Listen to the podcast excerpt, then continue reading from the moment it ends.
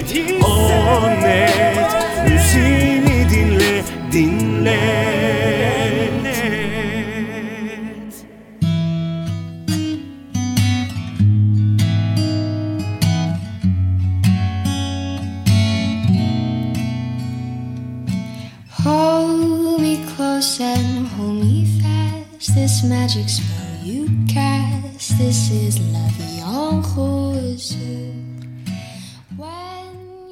Koskocaman şehirlerde kalabalık insan topluluklarının arasında yaşayıp duruyoruz. Elbet buna yaşamak denirse. Bu kalabalığın içinde hiç durup dinlediniz mi? Yerli yersiz çalınan korna sesleri, avaz avaz bağıran sokak satıcıları, son ses dinlenen ciğer delen müzikler. Bu gürültünün içinde insan çoğu kez kendi sesini bile duyamaz halde. Oysa hayat bazen fısıldar. everyday words seem to turn. İyi geceler sevgili dostlarım. Ben Ajlan Dürüz. Bu gece de sizlerle 10 Net Radyo'da buluştuk. Hepimiz hoş geldik bu güzel geceye. Ben sizlere, sizler bana hayatlarımıza hoş geldik. İyi ki geldik. İyi gelme arzusu, umudu ve mutluluğu ile sizleri selamlıyorum. Programın hemen başında her zaman olduğu gibi bir hatırlatma yapmak istiyorum. Önceki yayınları ve bu yayını yeniden dinlemek isteyen dostlar, OnNet Radyo Spotify hesaplarından podcast olarak bizi tekrar tekrar dinleyebilir. Programda çalan tüm şarkıları da Ajlan Dürüst Spotify hesabından programa özel playlistten tekrar dinleyebilirsiniz. Bildiğiniz gibi bu mikrofonlarda her müziğe yer veriyoruz. Etnik kökeni, dili, türü bağımsız bizler birer müzik severiz diyoruz ve programımıza başlıyoruz.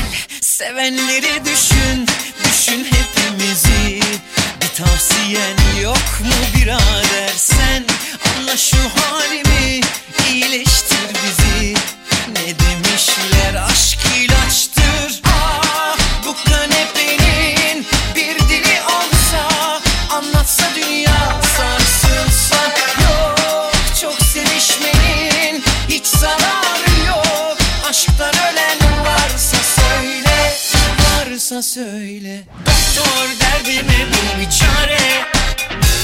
Ona doyamıyorum Yaz bir reçete. Sabah akşam yemekten önce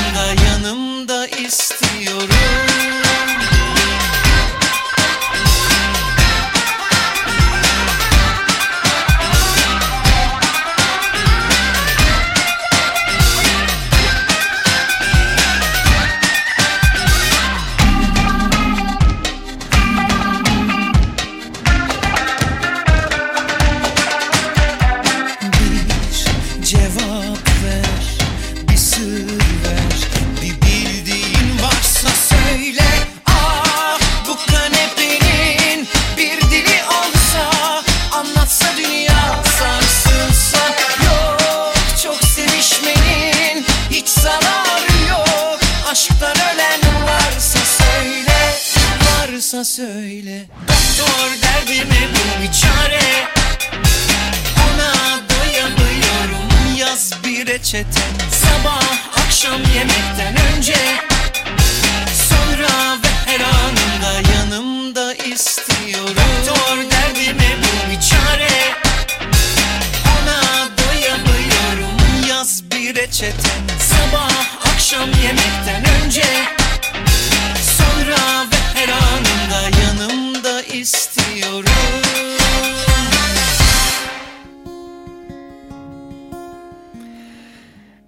Evet ilk şarkımızdan da anlamış olacaksınız ki bugün 14 Mart 2022. Bugün tıp bayramı. Çok sevgili fedakar doktor dostlarımızın ve tüm sağlık çalışanlarımızın tıp bayramını kutluyorum sevgili dostlar.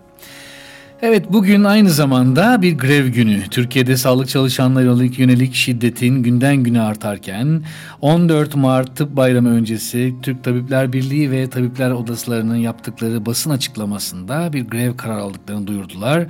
E, haklı davalarında tüm doktorlarımızın yanında olduğumu alenen belirtmek istiyorum.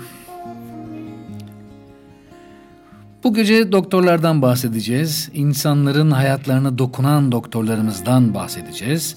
Tam olarak da bundan aslında bahsediyorum. Yani hayatlara dokunmaktan hem mecazi anlamda hem de direkt olarak insanın hayatına dokunan, onları yaşatan insanlardan bahsedeceğim.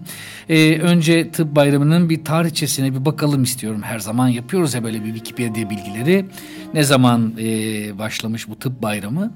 14 Mart 1827'de 2. Mahmut döneminde Hekimbaşı Mustafa Behçet önerisiyle ilk e, cerrahihanenin Şehzade başındaki Tulumbacılar Konağı'nda açılmasıyla bir başlamış. Burada bir hastane açılmış ve bununla beraber de burada Türkiye'de modern tıp eğitiminin başladığı gün olarak kabul edilmiş. Okulun kuruluş günü 14 Mart'ta tıp bayramı olarak kutlanmaya başlanmış. Bu arada 1929 ve 37 yıllar arasında da 12 Mayıs günü de tıp bayramı olarak kutlanıyormuş. E, bu tarih Bursa'daki Yıldırım e, Darüşşifası'nın ilk Türkçe tıp dersine başladığı gün olarak kabul edildiği için tıp bayramı olarak kutlanmaya başlamış ama e, zamanla bu uygulamadan vazgeçilmiş. 14 Mart tıp bayramı yine e, işte tıp bayramı yine 14 Mart'ta kutlanmaya başlamış. Bu vesileyle tekrar tekrar tüm dostlarımızın, tüm e, sağlıkçı dostlarımızın tıp bayramını kutluyorum ve onlara çok çok çok sabırlar diliyorum. Az kaldı diyorum.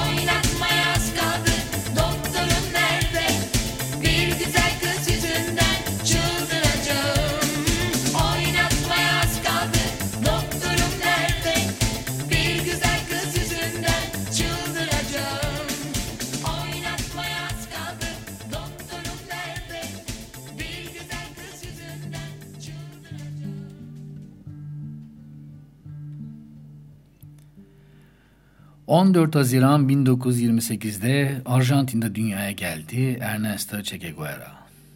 Tıp eğitimi alırken Latin Amerika'yı baştan aşağıya dolaştı. Bu sayede birçok insanla karşı karşıya kaldı ve onların yoksulluklarını doğrudan gözlemleyebildi. Bu deneyimler sonucu bölgesindeki ekonomik eşitsizliği ortadan kaldırmanın tek yolunun devrim olduğuna inanarak Marksizmi incelemeye başladı. 1959 yılında Küba'da yönetimi devralan Fidel Castro'nun da yanında yer aldı. Ölümünden sonra Che tüm dünyada devrimci hareketlerin sembolü haline geldi. Dünya sembol hareketlerinden biri olan ve tıp doktoru olan Che'nin hayatına, hayatı bana çok enteresan gelen bir hikaye var. Onu sizlerle paylaşmak istiyorum. Che'nin hayatına iki kadın dokunmuş. Bunlardan birisi annesi. Che ile annesi arasında kitap sohbetleriyle geçen uzun aile geceleri olmuş. Che 14 yaşına geldiğinde Fransız ve Rus edebiyatının klasiklerini bitirmiş, Kapital'i okumaya başlayan bir genç. Che ile annesi arasında mektuplar bir anne oğlun dünya meseleleri, kültür ve sanat üzerine sohbetleriyle dop dolu. Diğer kadın ise 1955 yılında evlendiği Hilda. Che o sırada e, doktorluğundaki ihtisasını deri hastalıklarının üzerine bitirmiş ve uzmanlık konusu da cüzzam. Tıp fakültesinin son sınıfında çıktığı Latin Amerika yolculuğunun Amazon Nehri'nin kıyısında bir cüzzam kliniğinde noktalanmış. O klinikte Che tedavi ettiği ve bugün hala daha yaşayan cüzzamlılar Che ile tanışmalarını, hayatımızda ilk defa bir kişi bizimle tokalaştı, bizi öptü, bizimle aynı kaptan yemek yedi diye anlatıyor. Hilda'nın Che'yi cezbeden en önemli özelliği ve tek özelliği ki günlüklerinde böyle belirtiyor, Hilda'nın entelektüel ve siyasi önder kişiliğiymiş. Annesinden sonra kendisine kitaplar veren ikinci kadın Hilda'ymış. Bu kitaplar ağırlıklı olarak Troçki ve Mao'nun kitaplarıymış ki Che bu yıllardan itibaren Mao'ya özel bir ilgi duymaya ve incelemeye başlamış. Bu arada Castro ile Castro ile Che'yi tanıştıran da Hilda'ymış. Che'nin dünya e, Che'nin bu düşünceli gecelerinden birinde Hilda kendisine bir kitap uzatmış. E, Hilda o geceyi şöyle anlatıyor. Bir sandalyenin üzerinde sabaha kadar zincirleme pro içerek aynı kitabı defalarca okudu diye anlatıyor. O gece Che'nin alışkanlık yaptığı ve uyumadığı gecelerden biriymiş ve annesine bir mektup yazmış. Anne, dün gece bir kitap okudum ve Hikmet gibi komünist olmaya karar verdim. Hikmet'in dediği gibi öldüğümde arkamda bırakacağım tek pişmanlık bitirilmemiş işlerim olacaktır. Küba devrimine katılıyorum. Evet yanılmadınız. Hilda'nın Ç'ye verdiği kitap Nazım Hikmet'in o tarihte İspanyolca'ya çevrilmiş olan şiir kitabıymış. Nazım büyük bir ihtimalle bunu bilmiyordu. aprendimos a quererte desde la histórica altura donde el sol con su bravura le puso cerco a la muerte aquí se queda la clara la entrañable transparencia de tu querida presencia comandante Che Guevara.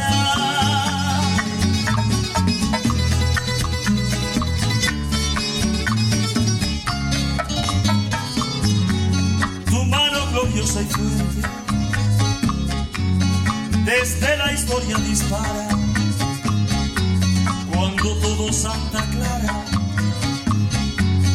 se despierta para verte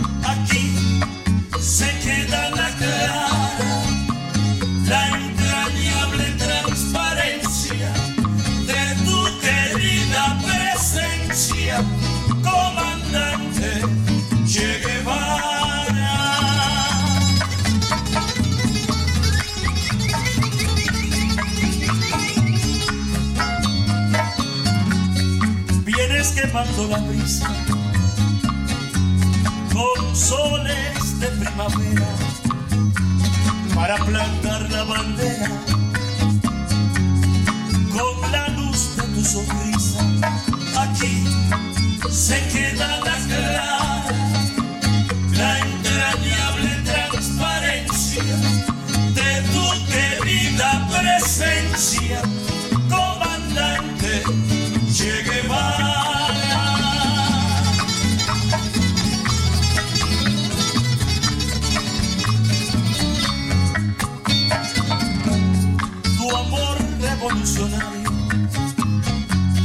Te conduce a nueva empresa donde esperan la firmeza de tu brazo libertario. Aquí se queda la clara,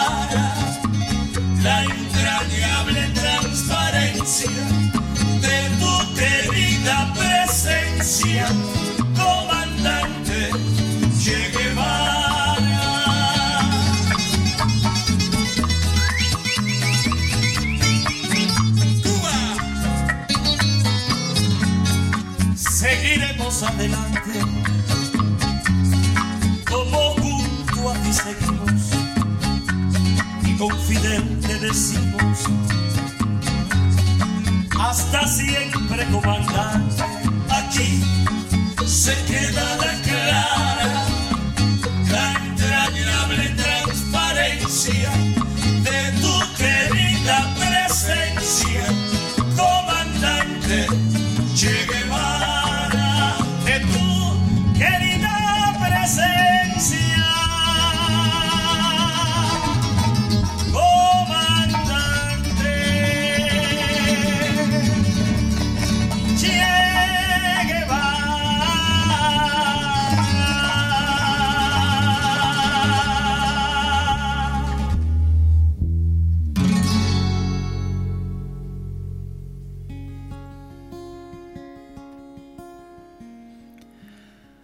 13 Aralık 1935 yılında İstanbul'da doğdu. 1963 yılında İstanbul Tıp Fakültesini bitirdi. 1968 yılında deri ve zührevi hastalıklar uzmanlığını aldı Türkan Saylan. O bir cumhuriyet kadınıydı. Ç ile ortak noktalarından biri de cüzzam hastalığı üzerine çalışmalarıydı. 1976 yılında lepra cüzzam çalışmalarına başladı. Cüzzamla Savaş Derneği ve vakfını kurdu. 1986'da kendisine Hindistan'da Uluslararası Gandhi Ödülü verildi. 2006 yılına kadar Dünya Sağlık Örgütü'nün lepra konusunda danışmanlığını yaptı. Uluslararası Lepra Birliği'nin kurucu üyelerindendi. Bir diğer ortak nokta ise Mustafa Kemal Atatürk ve onun görüşleriydi. 1989 yılında Atatürk ve Atatürk ilke ve devrimlerini korumak, geliştirmek, çağdaş eğitim yoluyla çağdaş insan ve çağdaş topluma ulaşmak amacıyla oluşturulan Çağdaş Yaşamı Destekleme Derneği'nin kurucularından ve uzun sürede genel başkanlığını yürütmüş çağdaş bir kadındı. Türkan Saylan ile 1995 yılının Mart ayında tanıştım diye anlatmaya başlıyor Fazıl Say. O yıl Ocak ayında New York'ta finali olan Genç Konser Sanatçıları yarışmasının birincisi olmuştum. Ve akabinde ilk Türkiye konserimi Çağdaş Yaşamı Destekleme Derneği düzenlemişti. Konser bugünkü evime 100 metre uzaklıkta İTÜ Maçka Maden Fakültesi'nin salonundaydı. Türkan Hanım konserden önceki provanın tamamını dinlemişti. Konserin başlamasına 30 dakika kala çok kocaman bir Türk bayrağı 10 metreye 10 metre kadar büyüktü sanırım sahnenin arkasına asılmaktaydı. Türkan Hanım yanıma yaklaştı ve hayatım boyunca hiç, hiç unutamayacağım bir konuşma geçti aramızda. Hayatında nice nice konser salonlarını dolduracaksın. Seni provada dinledim. Bundan eminim.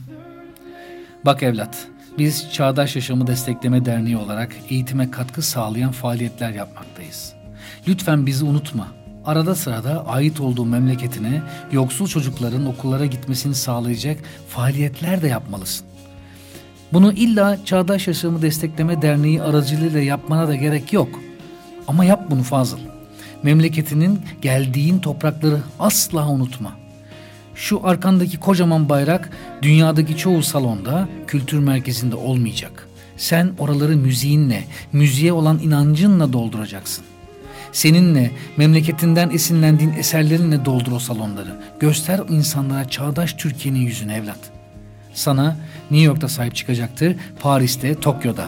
Ama burada biz nacizane Çağdaş Yaşamı Destekleme Derneği olarak elimizden geleni yapacağız. Bugün bu bayrak sana sin hocalarını, hocalarını yetiştiren kurumlarımızı, bu kurumların en zor şartlarda kuran Atatürk'ü hatırlatmak için konuldu. Sadece sen ve senin yüreğin arasında bu bayrak. Aydınlık nice gençlerin geleceği için. Karanlıklara karşı eğitim seferberliğini başlatan Atatürk'ün anısına. Gösteriş için değil. Hadi şimdi konserini ver. Layık olduğun her şeyi al. İyi konserler.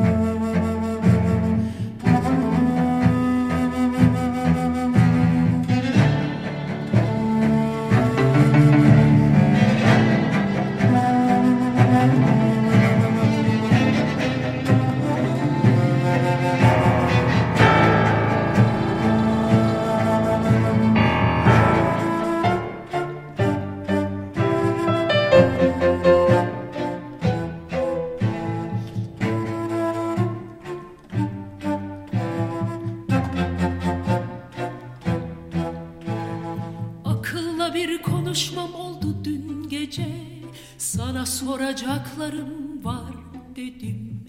Sen ki her bilginin temelisin Bana yol göstermelisin. Yaşamaktan bezdim ne yapsam Birkaç yıl daha katlan dedi. Nedir dedim bu yaşamak? Bir düş dedi birkaç görüntü. Evi barkı olmak nedir dedim Biraz keyif etmek için Yıllar yılı dert çekmek dedi. Bu zorbalar ne biçim adamlar dedim Kurt köpek çakal makal dedi. Ne dersin bu adamlara dedim Yüreksizler, kafasızlar, soysuzlar dedi.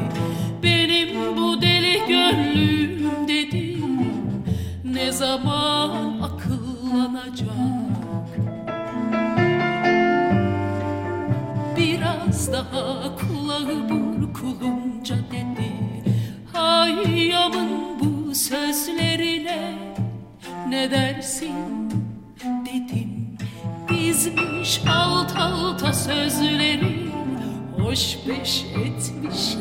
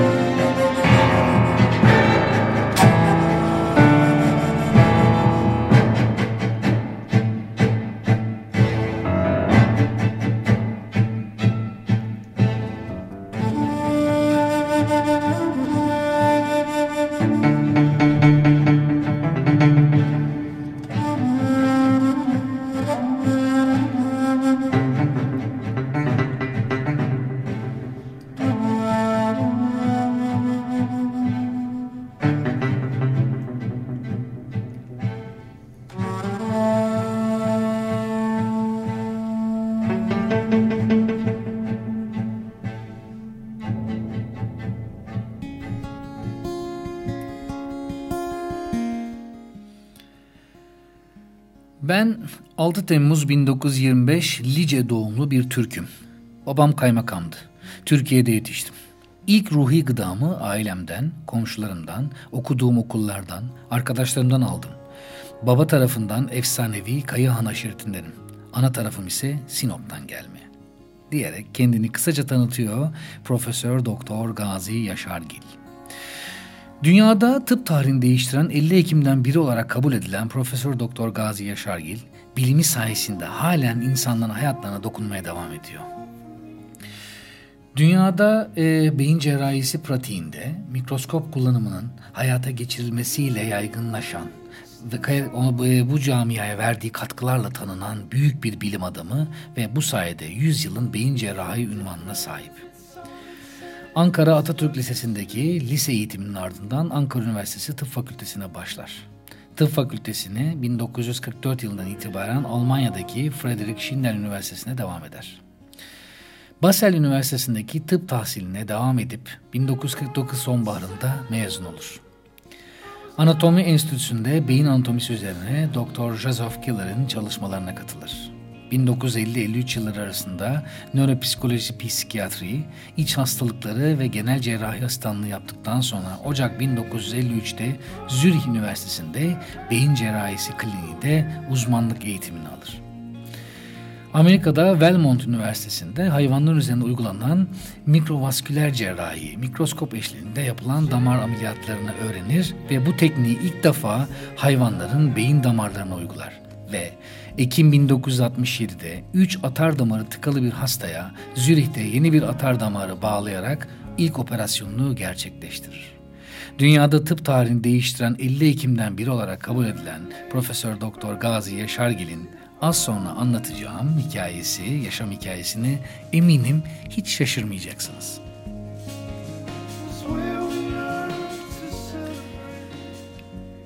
Yıl 1960, 27 Mayıs. Türkiye'nin ilk siyasi darbelerinin yapıldığı tarih. O sıra Yaşargil yurt dışından eğitimine, yurt dışında eğitimine devam etmekte. Doçerlik, doçentlik sınavına gireceği günlerde eline askerlik celbi ulaşıyor. Liseden sınıf arkadaşı İsmet İnönü'nün de oğlu Ömer İnönü'ye eğitim bittikten sonra ülkeye döneceğim babana iletir misin diyor. Ancak bu girişimi sonuç vermiyor ve Bakanlar Kurulu kararı ile Türk vatandaşlığından çıkartılıyor. Vatansızların taşıdığı Haymatlos pasaportuyla da yaşamaya başlıyor. Zürih Üniversitesi'nden 1993'te emekli olmuş. O dönem bilim dünyasınca bilinirliği yüksek olan Yaşargil, dünyanın pek çok yerinden teklifler gelmesine karşın Türkiye'ye gelmeyi planlamış. O dönem 68 yaşında olan Yaşargil İstanbul'a gelen bir teklifle, İstanbul'dan gelen bir teklifi kabul hazırlıklarındayken yasalara göre asker kaçağı olması sebebiyle Türkiye planını gerçekleştirememiş. Bu ayıp Turgut Özal döneminde başlatılan girişimlerle telafi edilmeye çalışılsa da tarihin utaç sayfalarına kazınmış. 18 yaşında ayrıldığı ülkesine 45 yıl sonra dönen Profesör Doktor Gazi Yaşargil, Türkiye'ye gelince Ankara'da araçtan inmeyerek 3 saat gezmiş. Çok duygusal bir, çok duygulu bir durummuş bu ve sonrasında İstanbul'a dönerek eski dostu Can Yücel'i ziyaret etmiş. Nasıl şaşırmadınız değil mi? Bugün bile hala giderlerse gitsinler, ya seviye terk et mantığıyla hareket edenler, hala ülkemizin gerçek değerlerini kaybettiklerinin farkında değiller. Umarım en kısa zamanda bu gaflet uykusundan uyanırlar. Diyelim ve Profesör e, Doktor Gazi Yaşargil'in çok sevdiği şair dostu Can, Yüce, Can Yücel'in bir şiirini Yeni Türkü'den dinleyelim.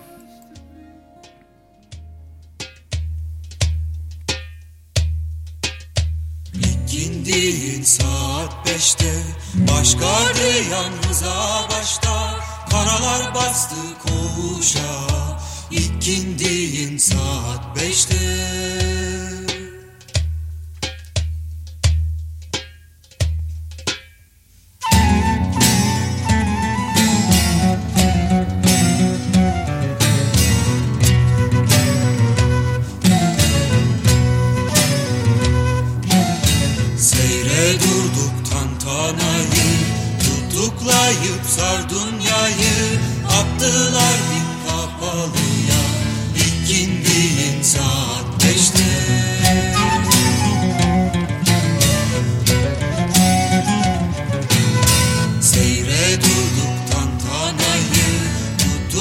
you so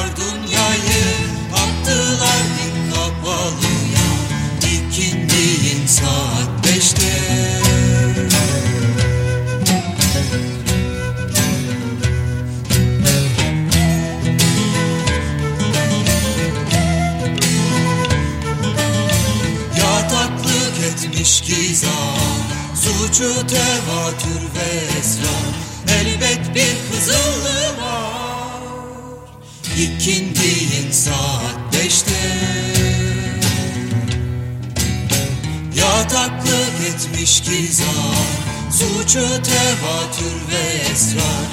Elbet bir kızılı var. İkindiğin saat beşte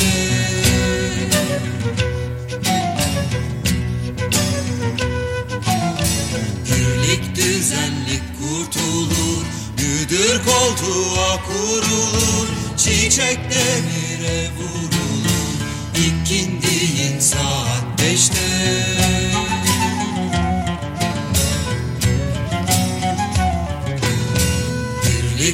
Düzenlik kurtulur? Müdür koltuğa kurulur. Çiçek demire vurulur. İkindiğin saat beşte.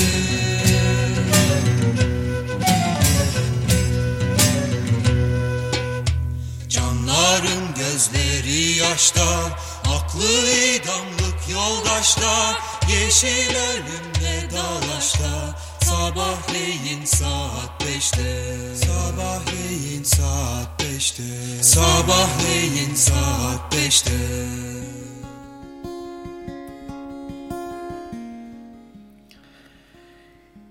Yaşamımı insanlığın hizmetine adayacağıma diyerek başladığı yemininde insanlığa hizmeti en önceliğine alarak.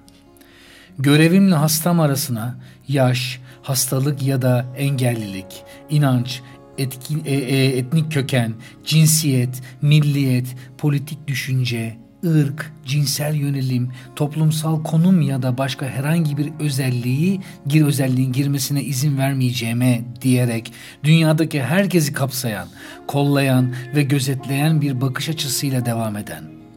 Tehdit ediliyor olsam bile tıbbi bilgilerimi, insan haklarını ve bireysel özgürlüklerini çiğnemek için kullanmayacağıma kararlılıkla özgürce ve onurum üzerine and içerim diyerek and içen kendi yaşamını bile insanlardan, e, insanlıktan, on sonra kendi yaşamını bile insanlardan, insanlıktan sonra gören böyle onurlu ve kutsal bir mesleği icra eden tüm doktorlarımızın haklı isyanlarına katılıyorum.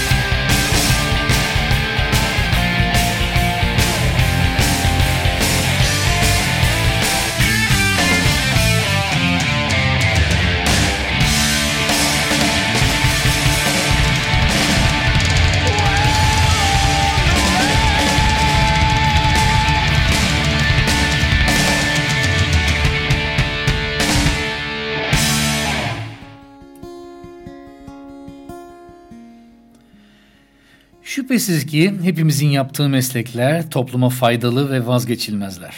Hepimizin işin becerisi ve emeği kutsal. Bu tartışmasız. Fakat bazı meslekler var ki meslek olmaktan daha çok bir dünya görüşü ve adanmışlığı temsil ediyor. Eski tabiriyle tabiplik, hekimlik, şimdiki tabiriyle doktorluk bunlardan birisi.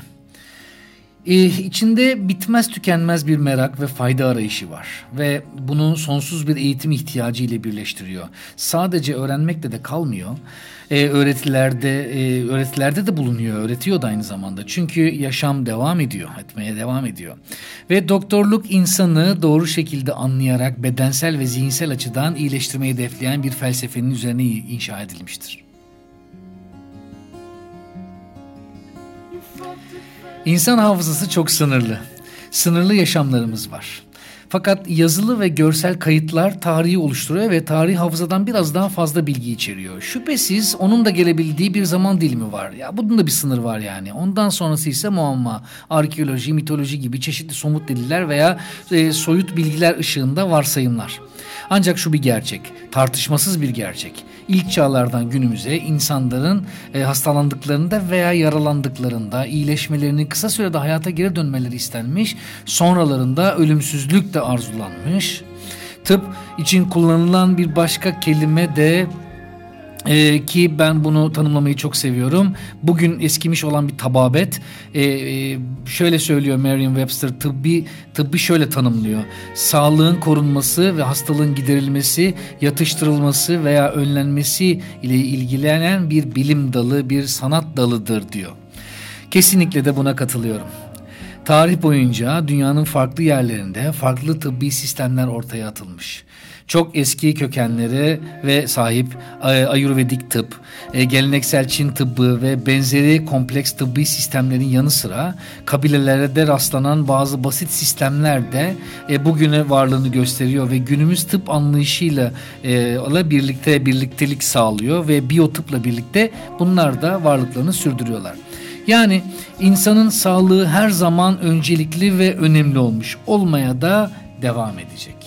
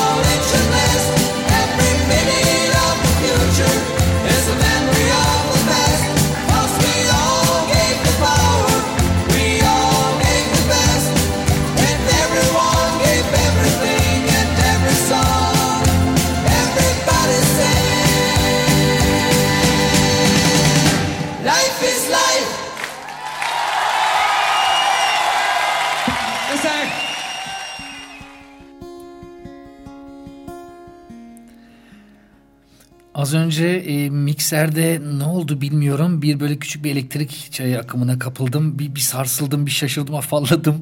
E, yayın sırasında da belki kekeledim. Size de yansıdı bu lütfen kusura bakmayın. E, her an gerçekten ne olacağı belli değil. Gerçekten her an doktorlarımıza, sağlık çalışanlarımıza ihtiyacımız olduğunu bir kez daha burada görmüş oldum. Evet, e, nerede kalmıştık?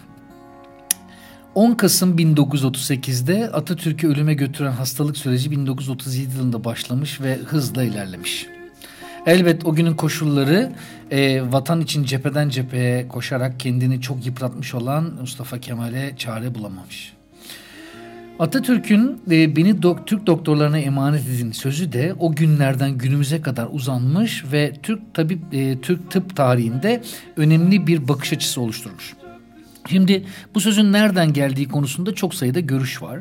Ee, bunlara girmeye, girmeyeceğim ama bütün görüşleri okudum, e, onların hepsine şöyle bir baktım ve her açıdan değerlendirdiğimde Türk doktorlarının gerektiğinde hayatlarını hiçe saydıkları gerçeğiyle karşı karşıya kaldım. Her ne söyleniyorsa söyleniyor. Günümüz pandemi koşullarında özverili çalışmaları başlı başına takdir edilmesi gereken bir şey. Üstelik bu ilk kez de olmuyor. Şöyle ki ee, o dönem için cephede tek düşman elinde silahlar ve yara, silahlarla yaralar açan düşman kuvvetleri değil. Bulaşıcı hastalıklar da çok büyük zayiatlara sebep oluyormuş. Cephe e, gerisinde tahaffuzhane adı verilen merkezler kurulmuş. Doktorlar ve sağlık çalışanları cephe ve cephe gerisinde de ayrıca bunlarla savaşıyormuş. Biliyor musunuz 1921 yılında Mektebi Tıbbiye-i Şahane hiç mezun vermemiş. Çünkü 1915 yılında tıp fakültesine girenler 1919 yılında Çanakkale Savaşı'nda şehit düşmüş. Hem de tamamı. Türk doktorlarının milli mücadele ve vatan sevgileri asla sorgulanamaz.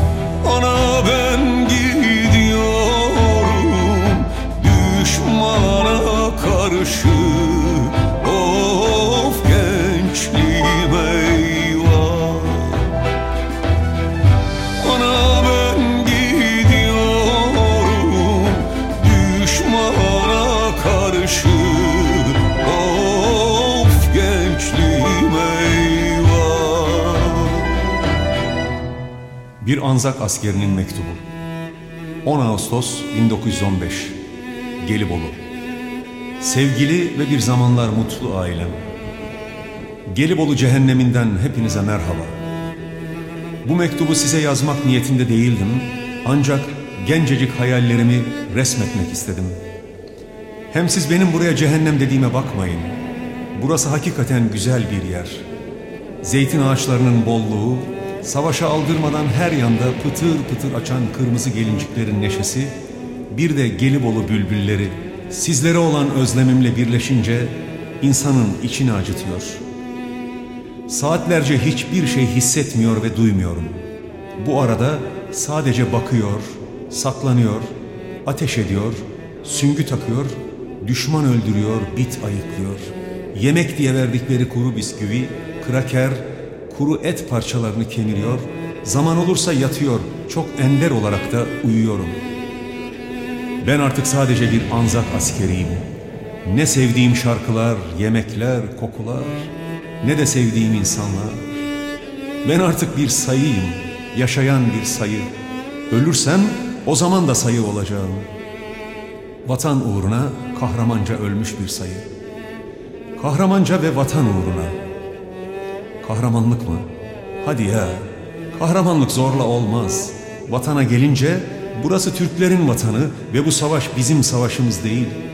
Bizler İngilizlerin de söyledikleri gibi sadece hevesli oğlan çocuklarıyız. Ben bu insanlarla neden düşman olmuştum ki? Ben bu savaşta ölmeyi reddediyorum. Bu benim savaşım değil. Fakat yaşamak için de hiç isteğim kalmadı. Tanrım, günahlarımı affet. Hepinizi çok seviyorum. Çanakkale içinde bir uzun selvi Çanakkale içinde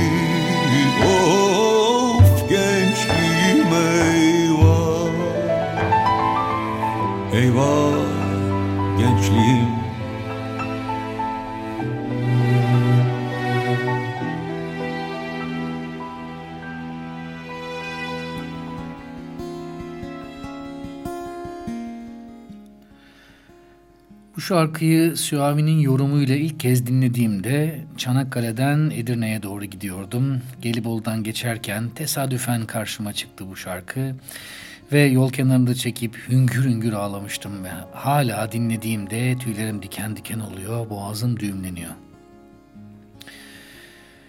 Belki de günlük yaşamımızda pek çok pek çok kez kullandığımız veya beklediğimiz saygının kelime anlamına gelin bir bakalım.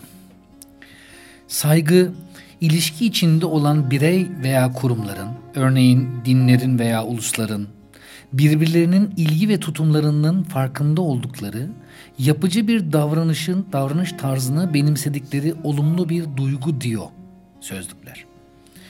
Burada altını çizmek istediğim ifade yapıcı bir davranış ifadesi. Bu gerçekten çok önemli ve ben çok önemsiyorum. Her ne kadar saygı zaman zaman kibarlık ve görgü ile eş anlamlı kullanılsa da bunlar birer davranışken saygı ise bir tutumdur. Bugün tıp bayramı ve doktorlarımızı konuşuyoruz. Öyleyse tespitleri de buradan da yapalım isterseniz. Hubris sendromu deyince size bir şey çağrıştırıyor mu? Aklınıza bir şey geliyor mu? Ya da e, güç zehirlenmesi desem mesela aklınıza ne gelir? Veya halk ağzıyla ne oldum delisi dediğimizde aklımıza ne geliyor? İktidarı veya gücü elinde tutan yöneticilerin kibire kapılarak abartılı bir gururla başkalarını aşağılama, öteleme ve küçük görme hastalığıymış. Hubris sendromu. Evet tıbbi bir tanımı var bunun. Tarih güç zehirlenmesi hastalığına yakalanan, mensubu oldukları toplumları felakete sürükleyen diktatörlerle dolu. Almanya'da Hitler, İtalya'da Mussolini, İspanya'da Franco, Portekiz'de Salazar, Şili'de Pinochet, Arjantin'de Videla gibi diktatörler bu hastalığa yaşamış yakın tarih örnekleri. Güç zehirlenmesi hastalığına siyasi liderlerin arkasında e, liderlerin peşinde koşan destekçileri de kapılıyorlar. Kraldan çok kralcı olmak gibi tanımlamalar da bu kişiler için kullanılıyor. Oysa yakın geçmişimizde Mustafa Kemal Atatürk gibi bir liderimiz olduğu için çok şanslıyız. Umarım izinden bir santim bile sapmayız. Çocuklarımızın geleceği için hayaller kurarken, onların doktor olması için teşvik ederken, gurur duyarken, hastane kapılarında nöbetten, e, uykusuzluktan bitkin halde çalışan doktorlarımıza hakaret etmek, vurmak, bıçaklamak, sonra da onlardan şifa beklemek ne garip bir çelişki. Nasıl oldu bu? Ne zaman gelin, nasıl gelindi bu aşamaya? Akıl alınır gibi değil. Aklıma gelen tek tanımlama, ha, imamın gaz çıkardığı durumda cemaatin ne yaptığıyla alakalı tanımlama. Amiyane bir tabir ama böyle. Ya da gelin bunu biraz daha bir kibar tanımlama yapalım. Balık baştan kokar diyelim. Evet sevgili dostlar. Koskocaman şehirlerde kalabalık insan topluluklarının arasında yaşayıp duruyoruz. Elbet buna yaşamak denirse. Bu kalabalığın içinde hiç durup dinlediniz mi? Yerli yersiz çalınan korna sesleri, avaz avaz bağıran sokak satıcıları, son ses dinlenen ciğerdelen müzikler. Bu gürültünün içinde insan çoğu kez kendi sesini bile duyamaz halde. Oysa, oysa hayat bazen fısıldar. Saygılı ol.